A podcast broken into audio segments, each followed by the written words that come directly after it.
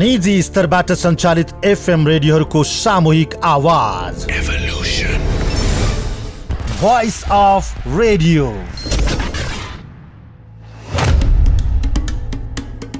नमस्कार।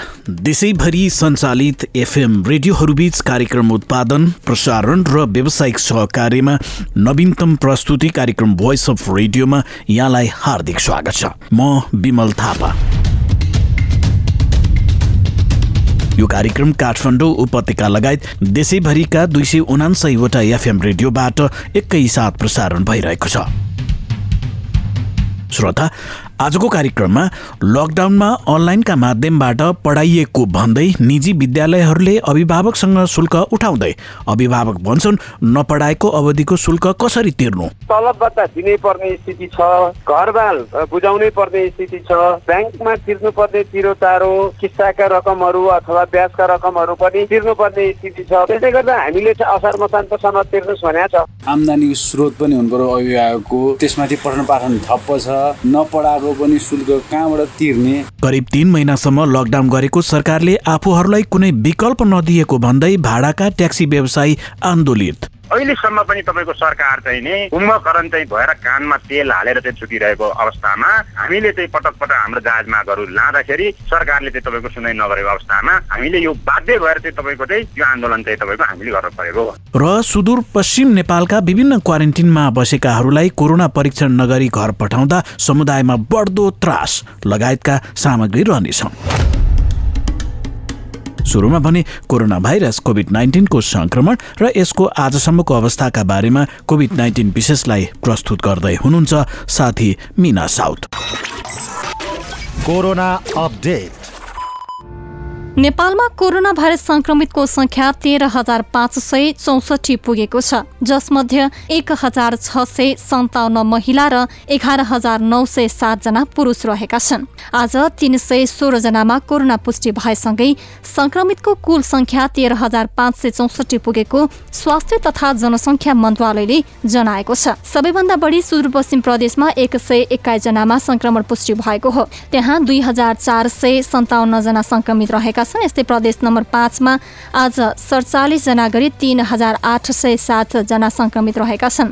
यस्तै प्रदेश नम्बर दुईमा आज बयासी गरी कुल त्यहाँ तिन हजार सात सय चौरानब्बे गण्डकी प्रदेशमा आज पच्चिस सहित एक हजार सत्र कर्णाली प्रदेशमा आज तेह्र गरी एक हजार चार सय छत्तिसजना सङ्क्रमित रहेका छन्। यस्तै प्रदेश नम्बर एकमा आज बाह्र गरी कुल पाँच सय चौ पन्चानब्बे र बागमती प्रदेशमा आज सोह्र गरी कुल चार सय अठाइसजना सङ्क्रमित छन्। नेपालमा कोरोना भाइरस कोभिड नाइन्टिनको अनुवंशको अध्ययन सुरु भएको छ। नेपाल स्वास्थ्य अनुसन्धान परिषदले नेपाली वैज्ञानिक र अनुसन्धानकर्ताबाट कोरोना संक्रमितमा रहेको जिनको अध्ययन थालेको हो। परिषदका कार्यकारी निर्देशक डाक्टर प्रदीप गेवालीले नेपालमा संक्रमितमा रहेको जिन कस्तो प्रकारको रहेको छ भनेर अध्ययन गर्न सुरु गरेको बताउनु भएको छ। कोभिड नाइन्टिनको विभिन्न जिन रहेकाले अध्ययनबाट नेपालमा रहेको कुन जिन हो भन्ने पत्ता लगाइनेछ। परिषदले यसका लागि काठमाडौँको विश्वविद्यालयसँग सम्झौता गरेर प्रक्रिया अगाडि बढाएको हो। यसै गरी त्रिभुवन विश्वविद्यालय र अन्य निजी प्रयोगशालासँग पनि सम्झौता गर्ने तयारी भएको छ। र विदेशमा समस्यामा परेर स्वदेश फर्किनका लागि कोरोना नेगेटिभ आएको रिपोर्ट अनिवार्य गरिएको छ। सरकारी नियमअनुसार स्वदेश आइपुग्ने दिनले सात दिनभित्रको कोरोना जाँच नेगेटिभ आएको रिपोर्ट साथमा हुनुपर्नेछ। तर सरकारले यो नियम लागू गरे पनि स्वदेश फर्किने कतिपय नेपाली भने कोरोना जाँच बिनै फर्किरहेका छन्। कतारले कोरोना जाँच सम्भव नभएको भनेपछि त्यहाँबाट फर्किनेलाई फिट फर ट्राभलको आधारमा ज्वरो नापेर स्वदेश पठाएको छ भने युई कुवेत लगायतका देशबाट फर्किने कतिपय नेपालीलाई कोरोना जाँच बिनै ल्याइएको छ। युएले स्वदेश फर्किनेका लागि विमानस्थलमै आरडिटी परीक्षण गर्ने गरी पनि केही उडान मार्फत फर्काएको कोरोना जाँच भएको छैन। दूतावासहरूले कोरोना जाँच गर्नका लागि समन्वय गरे पनि खर्च आफैले तिर्नुपर्ने हुन्छ। त्यसैले अहिले स्वदेश फर्किने नेपालीको कोरोना जाँचमा तीनवटा विकल्प दिन थालिएको जनाइएको छ। श्रोता कोरोना भाइरसको रोकथाम र नियन्त्रण गर्न लामो समयसम्म लकडाउन गरिएको छ। पछिल्लो समयमा लकडाउनलाई केही खुकुलो पारिएको छ यद्यपि शैक्षिक संस्थाहरू खोल्न सकेका छैनन्। विद्यालय जाने उमेर समूहका बालबालिका घरमै बस्न बाध्य भएका छन्। त्यसो त लकडाउन भएकै बेला सूचना प्रविधिको विभिन्न माध्यमबाट घरमै बसेर विद्यार्थीहरूले अध्ययन गर्न सकुन् भनेर अनलाइन कक्षाहरू समेत सञ्चालन नभएका होइनन्। सोही आधारलाई मानेर निजी तथा संस्थागत विद्यालयहरूले लकडाउनको अवधिको शुल्क उठाउने निर्णय गरी अभिभावकहरूलाई शुल्क तिर्न ताकेता गर्न थालेका छन्। तर अभिभावकहरूले पनि सो अवधिको शुल्क आफूहरूले तिर्न नसक्ने बताउँदै आएका छन्। साथी यमुना राणाको report. Report of the day. Corona महामारीका कारण थला परेको शिक्षा क्षेत्र सरकारले असार एक गतिदेखि वैकल्पिक माध्यमबाट पठन पाठन सुचारू गर्न भनेपछि कक्षा दससम्म अनलाइन रेडियो र टिभीको माध्यमबाट पढाइ भइरहेको छ। यसरी पठन पाठन सुरु भएको आधा महिनामै निजी विद्यालयहरूले भने शुल्कका लागि अभिभावकलाई ताकेता गर्न थालेका छन्। उनीहरूले लामो समयको लकडाउनले विद्यालय नै बन्द हुने अवस्था आएको भन्दै अभिभावकलाई शुल्क तिर्न भनेका हुन्। तर सबै व्यापार व्यवसाय बन्द हुँदा आर्थिक भार बढी परेको र आफूले विद्यालय बन्द रहँदाको शुल्क तिर्न नसक्ने बताउनुहुन्छ बानेश्वर निवासी अभिभावक मिलन अधिकारी। शुल्क कसरी तिर्ने? कल कारखाना व्यवसाय जागिरबाट निष्कासित हुनुपर्ने अवस्था छ आम्दानीको स्रोत पनि हुनु पर्यो अभिभावकको त्यसमाथि पठन पाठन ठप्प छ नपढाएको पनि शुल्क कहाँबाट तिर्ने? मान्छेलाई खानको समस्या छ। निजी विद्यालयका दुई संस्था प्याप्सन र एनप्याप्सनले जसरी पनि शुल्क बुझाइदिन आग्रह गरेका छन्। विद्यार्थीको शुल्क नलिँदा विद्यालयले पनि शिक्षकलाई तलब खुवाउन घरबहाल तिर्न र बैङ्कको किस्ता तिर्न समस्या हुने भएकाले शुल्क तिर्न भनिएको एनप्याप्सनका अध्यक्ष ऋतुराज सापकोटा बताउनुहुन्छ। तलब भत्ता दिनै पर्ने स्थिति छ घरबाल बुझाउनै पर्ने स्थिति छ ब्याङ्कमा तिर्नु पर्ने तिरो तारो किस्ताका रकमहरू अथवा ब्याजका रकमहरू पनि तिर्नु पर्ने स्थिति छ। त्यसले गर्दा हामीले असार मसान्तसम्म तिर्नुहोस् भनेको छ। अभिभावकहरू काम गर्न बाहिर जान नसक्ने अवस्थामा पनि यसरी निजी विद्यालयहरूले शुल्क तिर्न ताकेता गर्नु न्यायोचित नभएको भन्नुहुन्छ अभिभावक संघका अध्यक्ष केशव पुरी। अभिभावकहरू चाहिँ घरबाट निस्किएर चाहिँ आफ्नो जोगाड गर्न सक्ने अवस्था पनि छैन। यो बेलामा अभिभावकले कहाँबाट लिएर आएर चाहिँ त्यत्रो उहाँहरूले भनेको जति पैसा स्कुलमा बुझाउन सक्छन्। बुझाउन सक्ने त कुनै पनि हालतमा सम्भावनै छैन। सम्भावना नभए चिज उहाँहरूले चाहिँ नि आएर ल यो चाहिँ पनि गर्न पर्यो हाम्रो। अनि पुस्तक पनि किनेर लिएर जानुहोस् स्टेसनरी सामान पनि लिएर जानुहोस् ड्रेस सिलाउनुहोस्। यो कहीँ न्यायचित हुन सक्ने कुरा हो र। अभिभावकलाई शुल्क बुझाउन बाध्यात्मक अवस्था नपारिएको तर शुल्क तिर्न सक्ने अभिभावकलाई शुल्क बुझाइदिन र नसक्ने अभिभावकलाई किस्ताको रूपमा तिर्न अनुरोध गरिएको हो भन्नुहुन्छ पुनः अध्यक्ष ऋतु सापकोटा। हामीले चाहिँ मासिक शुल्कलाई तिर्ने वातावरण बनाऊ अहिले। सक्ने अभिभावकज्यूहरूबाट नसक्ने अभिभावकज्यूहरूले एउटा समय सीमा राखेर बिस्तारै बुझाउने त्यसलाई इन्स्टलमेन्ट बेसिसमा पनि बुझाउन सक्ने कुरा हुन्छ। त्यस कारण कुनै पनि विद्यालयले अभिभावकलाई अप्ठ्यारो पार्ने काम भन्दा पनि अभिभावकहरूलाई सहज रूपमा विद्यालयको दायित्व तिर्नलाई वातावरण बनाइदिने काम चाहिँ गर्नुपर्छ। त्यही नै हाम्रो अनुरोध हो। महामारीको विषम परिस्थितिमा सामाजिक उत्तरदायित्व वहन गर्नुपर्नेमा व्यापारिक तवरले गरिएको प्याप्सन र इनप्याप्सनको निर्णय मान्ने नहुने तर्क गर्नुहुन्छ पुनः अध्यक्ष पुरी। यो यो अवस्थामा सामाजिक उत्तरदायित्व अन्तर्गत सामाजिक काम गर्छ भनेर शिक्षा क्षेत्रमा उहाँहरू आउने। उहाँहरूलाई कसैले जबरजस्ती गरेर शिक्षामा तपाईँले स्कुल सञ्चालक सञ्चालन गर्नु पर्यो भनेर आउनु भएको त होइन नि। उहाँले टोटल्ली व्यापारी त- तरिकाले काम कारवाही गरेर अगाडि बढ्नुभयो। यो कुरा कुनै पनि हालतमा अभिभावकहरूले मान्दैनन्। हामी यो कुरामा चाहिँ सहमति छैनौँ। यो महामारीको अवस्थामा सम्पूर्ण क्षेत्र ठप्प रहँदा विद्यालय र अभिभावक दुवै मारमा छन्। यस्तो बेला सरकारले नै सहजीकरणको भूमिका निर्वाह गर्नु जरुरी देखिएको छ। भोइस अफ रेडियोका लागि यमुना राणा काठमाडौँ। श्रोता कोरोना भाइरसको महामारी नियन्त्रणका लागि सरकारले तीन महिनासम्म लकडाउन गरेर आफूहरूका लागि राहतको प्याकेज नल्याएको भन्दै ट्याक्सी व्यवसायीहरूले सरकारको विरोध गरेका छन्। लामो लकडाउनका कारण आमदानीका सम्पूर्ण स्रोत पनि बन्द भएपछि दैनिक छाक टार्न समेत समस्या भएको भन्दै व्यवसायीहरूले मङ्गलबार राजधानीमा शान्तिपूर्ण प्रदर्शन गरेका हुन्। उनीहरूले सरकारले ट्याक्सी व्यवसायीको पक्षमा कुनै कदम नचाले ट्याक्सीको चाबी यातायात व्यवस्था विभागलाई बुझाउने चेतावनी समेत दिएका छन्। यसै सन्दर्भमा साथी प्रतीक नेौपानेले अखिल नेपाल यातायात मजदुर संघका पूर्व केन्द्रीय सदस्य सन्तोष तामाङलाई यस्तो अवस्थामा तपाईँहरू प्रदर्शनमा आउनु पर्नाको कारण के हो त भनेर सोध्नु भएको थियो।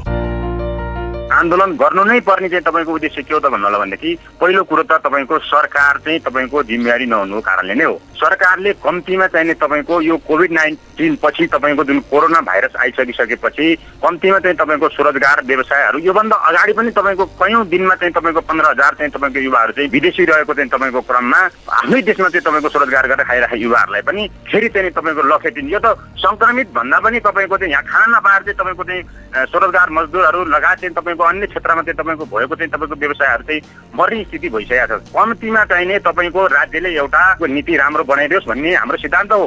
र हामीले पटक पटक चाहिँ तपाईँको चाहिँ ट्याक्सीसँग चाहिँ जोडिएका चाहिँ तपाईँको चाहिँ निकायहरू सरकारवालाहरू उहाँहरूको चाहिँ तपाईँको ढोका हामीले त तपाईँको पटक पटक चाहिँ तपाईँको ढकढकाउँदाखेरि पनि र हाम्रो चाहिँ तपाईँको जायज मागहरूको चाहिँ तपाईँको चाहिँ ज्ञापन पत्रहरू चाहिँ तपाईँको बुझाउँदाखेरि पनि उहाँहरूले चाहिँ तपाईँको चाहिँ वास्ता नगरिसकेपछि हाम्रो त कम्तीमा चाहिँ तपाईँको राज्यले हाम्रो चाहिँ सुरक्षा त गरिदिनु पर्यो नि त एउटा कुरो। यहाँ चाहिँ तपाईँको चाहिँ वित्तीय संस्थाहरूले चाहिँ तपाईँको पेल्न थालिसक्यो भनिसकेपछि अहिलेसम्म पनि तपाईँको सरकार चाहिँ नै कुम्भकरण चाहिँ तपाईँको भएर कानमा तेल हालेर चाहिँ तपाईँको सुतिरहेको अवस्थामा हामीले चाहिँ पटक पटक हाम्रो जायज मागहरू लाँदाखेरि हामी चाहिँ सामाजिक दूरी कायम गर्छौँ जनताको सेवा गर्छौँ र चाहिँ तपाईँको चाहिँ राज्यले एउटा बलियो नीति नबनाउँदाखेरि वित्तीय संस्थाहरूले पनि तपाईँको हामीलाई पिलिरहेको छ र यसलाई चाहिँ तपाईँको एउटा चाहिँ तपाईँको चाहिँ नीति नियम र तपाईँको यो चाहिँ एउटा चाहिँ क्याटेगोरी र यसको एउटा वर्गीकरण गरेर चाहिँ ट्याक्सीलाई चाहिँ तपाईँको चाहिँ चलाउँ। यो भनेको अति आवश्यक हो।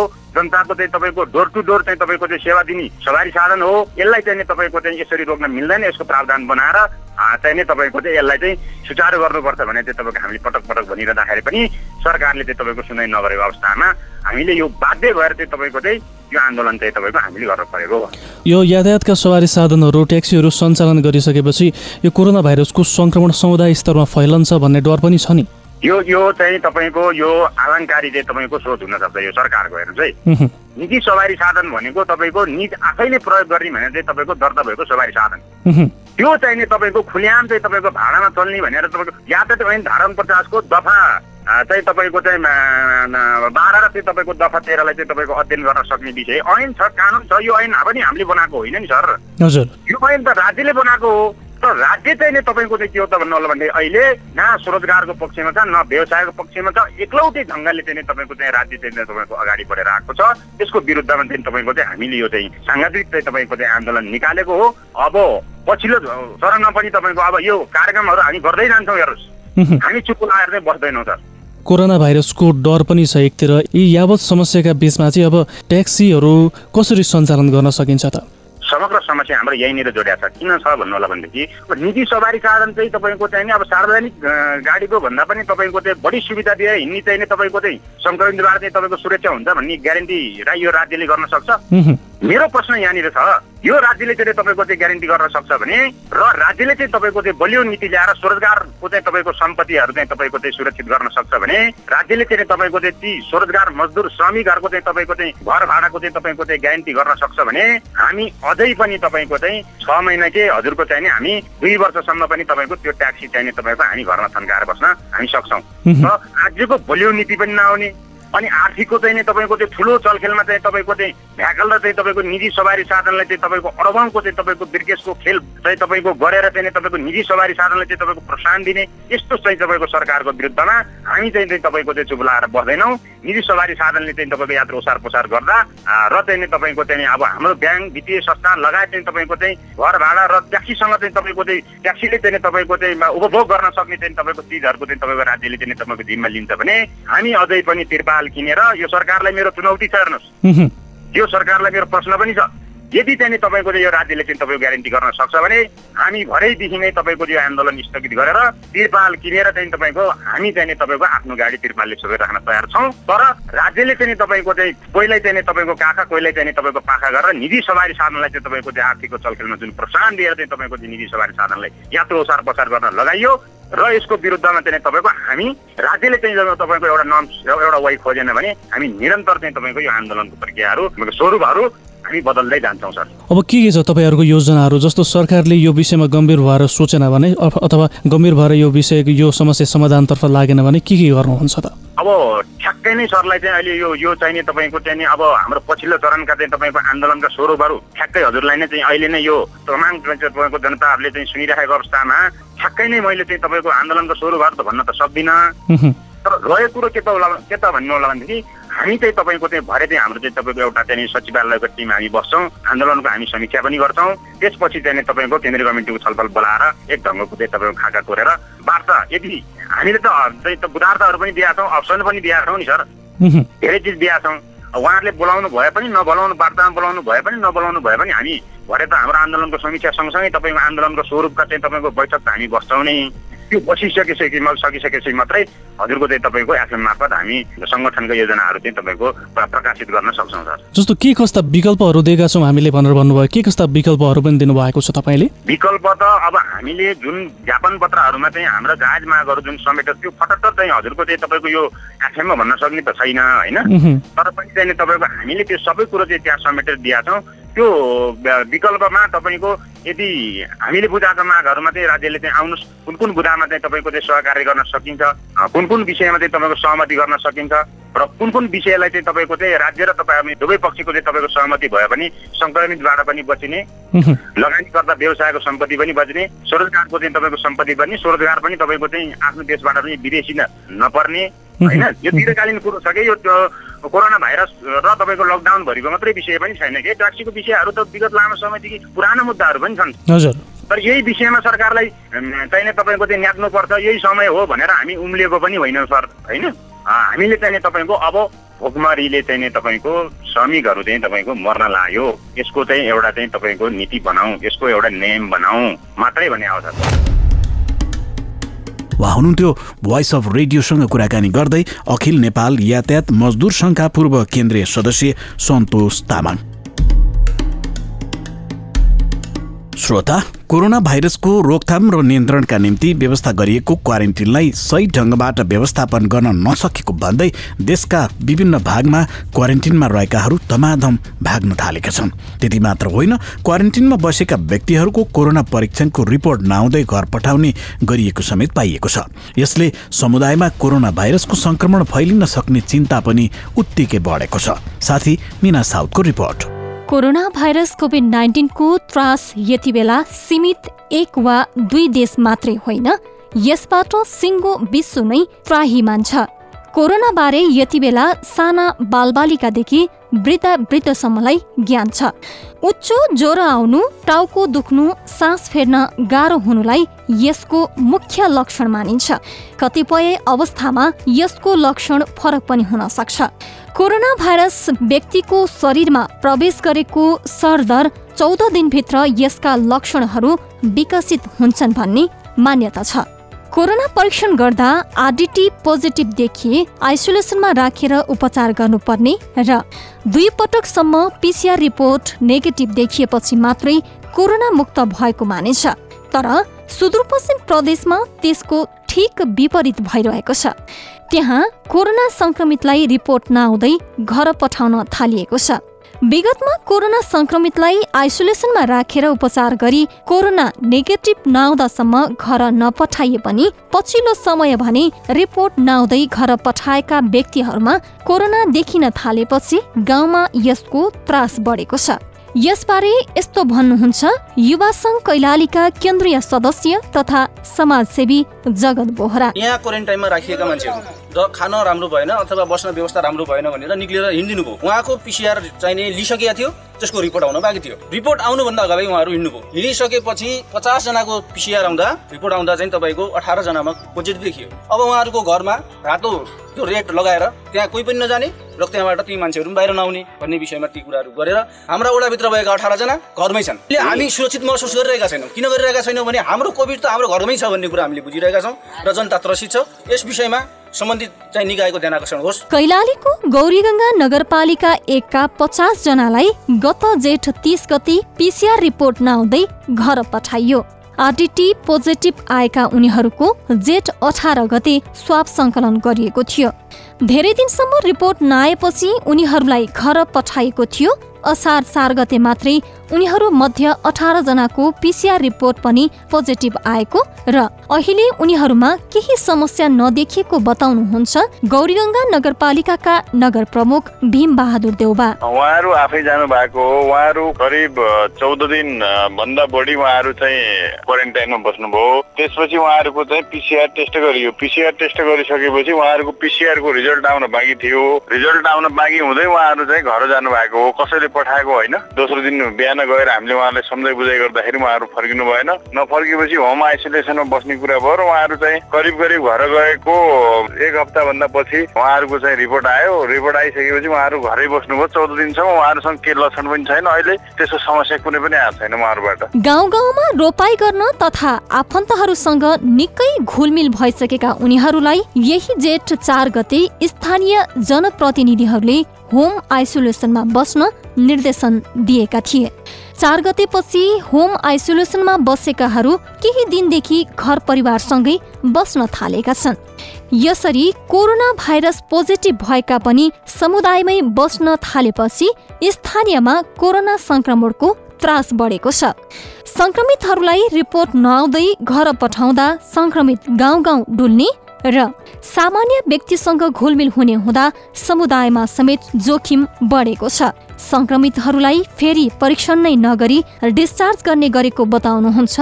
गाउँ फर्किएर फेरि पिसिआर रिपोर्ट पोजिटिभ देखिएका कोरोना संक्रमित। जति पनि हामी अठार जना पिसिआर पोजिटिभ छौँ साथीभाइ तिनीहरूको माग पनि यही थियो। हाम्रो रिचेक गर्नै पर्छ। उहाँहरूले भन्नुभयो भाइहरू तपाईँहरू आत्तिनु पर्दैन। अहिले यहाँबाट धनगढी लगेको सङ्क्रमितलाई पनि चौध पन्ध्र दिन राख्छन् गरम पानी खुवाउँछन् फेरि तिनीहरूलाई बिना चेक गरी अहिले पठाइरहेको छ राज्यले पनि। कोरोना रिपोर्ट नआउँदै घर पठाएको प्रति प्रदेशको नेपाली कङ्ग्रेस संसदीय दलले चासो देखाउँदै अनुगमन समेत गरेको छ।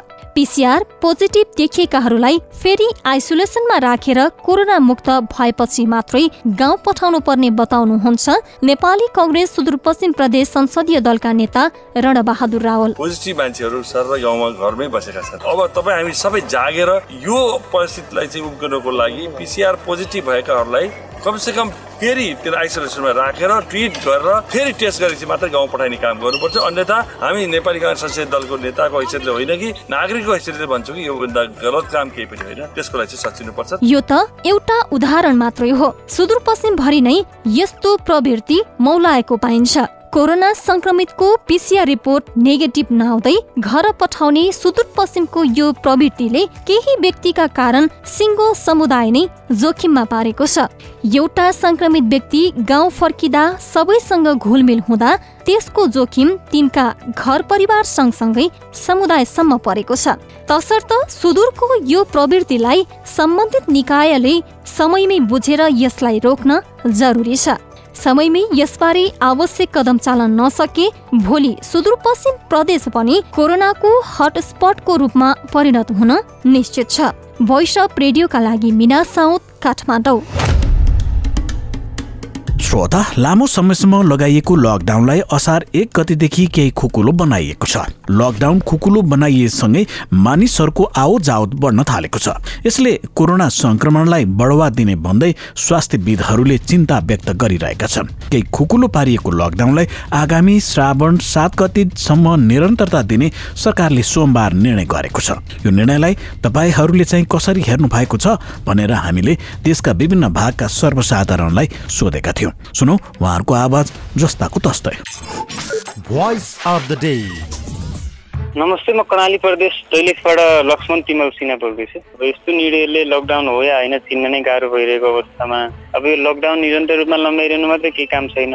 यसरी लम्बाइरहने हो भने चाहिँ नि एउटा कर उठाउने माध्यम मात्रै सरकारले गर्यो अथवा यसरी मात्रै लकडाउन लम्ब्यायो भने यो अलिकति गाह्रो अवस्था पनि हुनसक्छ र यस्तै लम्ब्याइरहने भने चाहिँ खोलिदिँदा राम्रो हुन्छ लकडाउन अहिले विदेशबाट फर्केको जति पनि जनशक्ति छ त्यसलाई देशमै रोक्न सक्यौँ भने चाहिँ नि हाम्रो देशमा केही न केही यो आर्थिक वृद्धिमा चाहिँ नि केही सेवा हाम्रो टेवा त्यो विषयमा चाहिँ हामीले अलिक ध्यान दिन आवश्यक छ नमस्कार म कृष्णबहादुर बेके राप्ती सोनारी गाउँपालिका वार्ड नम्बर एक बाँकेदेखि आफैले कर उठाउनको लागि आफ्नो स्वार्थको निम्ति मात्रै उसले काम गरिरहेको छ त्यो लकडाउन गरेर के औचित्य छ सङ्क्रमित व्यक्तिहरूको सङ्ख्या द्रुत गतिमा बढिरहेको छ यो आफ्नो स्वार्थको निमित्त मात्रै काम गर्ने काम नेपाल सरकारले नगरोस् नहोस् साउनको सात गतिसम्म चाहिँ यो कामलाई चाहिँ यसरी नै उसले अगाडि बढाउने काम नगरोस् नमस्कार म सुर्खेत वीरेन्द्रनगरबाट प्रकाश खनाल। लकडाउन भन्नु नै मिल्दैन यसलाई यो त सबै खुकुलो नै छ सबै खोलेकै छ।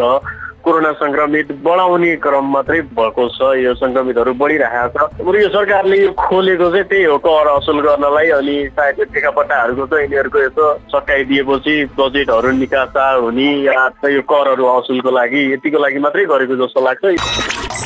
नमस्कार म फिरोज खान मधुबन नगरपालिका नौ बर्दियाबाट सरकारले चाहिँ लकडाउनलाई चाहिँ पूर्ण रूपमा अब नीति परिवर्तन गरेर चाहिँ आफ्नो स्वास्थ्यको लागि चाहिँ जुन बाटो एउटा बाटो पुर्याएको कर सङ्कलनको लागि सरकारले जनताको हितमा नभएर आफ्नो स्वास्थ्यको लागि दियो। जनतालाई चाहिँ मारमा पारेको अवस्था हो त्यो कदम चाहिँ जनताको हितको लागि होइन। जाँदा जाँदै एउटा अर्को प्रसङ्ग राष्ट्रिय परीक्षा बोर्डले विद्यालयलाई असार बिस गतिभित्र माध्यमिक शिक्षा परीक्षा एसईईको प्राप्ताङ्क तालिका शिक्षा विकास तथा समन्वय इकाइ साबिक जिल्ला शिक्षा कार्यालयमा पठाउनु भनेको छ। बोर्डका अध्यक्ष चन्द्रमणि पौडेलका अनुसार आगामी साउन पन्ध्र गतिभित्र एसईई नतिजा प्रकाशन गर्ने लक्ष्य अनुसार विद्यालयलाई ताकेता गरिएको हो। माध्यमिक शिक्षा परीक्षा कक्षा दसको विद्यार्थी मूल्याङ्कन नतिजा प्रकाशन तथा प्रमाणीकरण कार्यविधि दुई हजार सतहत्तर सबै विद्यालयले आफ्ना विद्यार्थीहरूको मूल्याङ्कन गरी तालिका पठाउनु पर्नेछ। आफ्नो विद्यालयको कोड राखी एक्सेल फर्मेटमा विद्यार्थीहरूले प्राप्त गरेको प्राप्ताङ्क क्रमशः इन्ट्री गरी बोर्डले जारी गरेको सूचनाका आधारमा मूल्याङ्कन समितिले तयार पारेको प्रमाणित प्राप्ताङ्क मार्क लेजर असार बिस गतेभित्र अनिवार्य रूपमा शिक्षा विकास तथा समन्वय इकाइमा बुझाउनु पर्ने भनिएको छ। आजको कार्यक्रम यति नै। भोलि हामी थप विषयवस्तुका साथ फेरि पनि उपस्थित हुनेछौँ। तबसम्मका लागि कार्यक्रम उत्पादनमा साथ दिनुहुने साथीहरू प्रतीक नेउपाने यमुना राणा मिना साउथ रमेश भण्डारी सुरेश भण्डारी र विश्वराज विष्टसँगै म विमल थापालाई पनि बिदा दिनुहोस्। तपाईँ सचेत रहनुहोस् स्वस्थ रहनुहोस् र सुरक्षित रहनुहोस्। नमस्कार।